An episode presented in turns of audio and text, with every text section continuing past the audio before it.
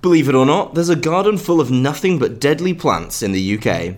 I'm Adam from Ripley's.com, and this is your Weird Minute. The Poison Garden at Alnwick Castle in Northumberland, England, hosts all varieties of poisonous plants, and even some illegal narcotics like cannabis and coca. The garden was the brainchild of Duchess Jane Percy in 1995. Drawing inspiration from the similar Medici poison garden in Italy, she set out to fill her garden with nature's most lethal plants.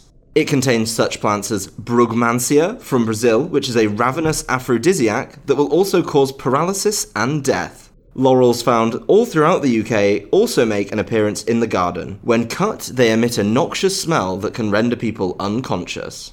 The garden is locked behind heavy iron gates, but visitors are allowed to walk the garden, Though they are warned not to touch, smell, or taste any of the plants, many people are found passed out in the garden every year. To learn about some of the other poisonous plants lurking in the garden, head to ripleys.com. Leave a review if you haven't already, and tune in tomorrow for another Minute of Odd.